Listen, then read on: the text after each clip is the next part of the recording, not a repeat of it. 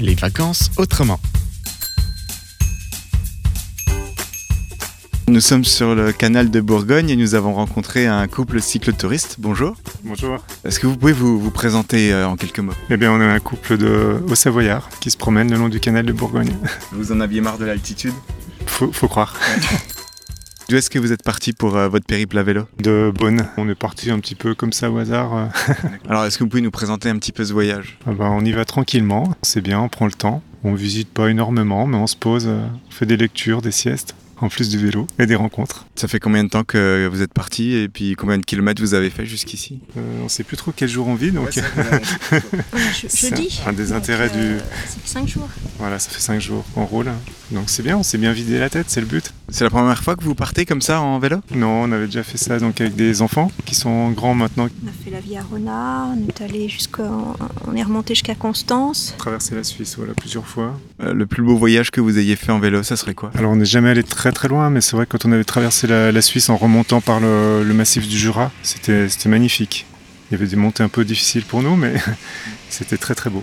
Est-ce que vous avez une anecdote à nous raconter Une anecdote euh, de voyage À votre sourire, on voit qu'il y en a. Quand on a dormi, euh, Ah oui, on était en, en Suisse et euh, il y avait. euh, on parle pas. Enfin, moi, je parle pas l'allemand. Tu sais, les maniques.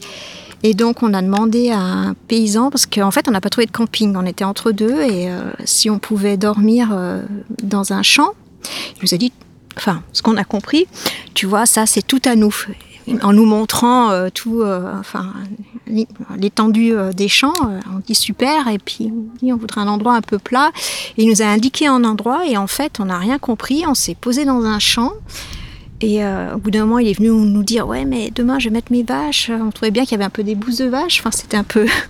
Et en fait, le lendemain, on s'est rendu compte qu'il nous avait indiqué un autre, un autre endroit où alors l'herbe était rase, il y avait une table de, pin- de pique-nique, il y avait. euh, Enfin, c'était l'endroit idéal. Voilà. Et on avait dormi dans les bouses dans le parc à vaches. mais ça fait un bon souvenir. quoi. Donc, on s'est dit qu'il devait encore en rigoler à la veillée. encore une anecdote. euh, Merci beaucoup. Qu'est-ce que vous faites dans la vie J'ai deux enseignants. Seigneur. D'accord. Pas encore en retraite. Bah non, ça viendra. Non, il y a encore quelques années. On peut encore profiter des périodes de, de vacances. Enseignant en quoi alors Maths et informatique. Bah, Merci beaucoup. Bonne route, bonne continuation. C'était les vacances autrement. Retrouvez d'autres portraits de cyclotouristes prochainement sur cette antenne.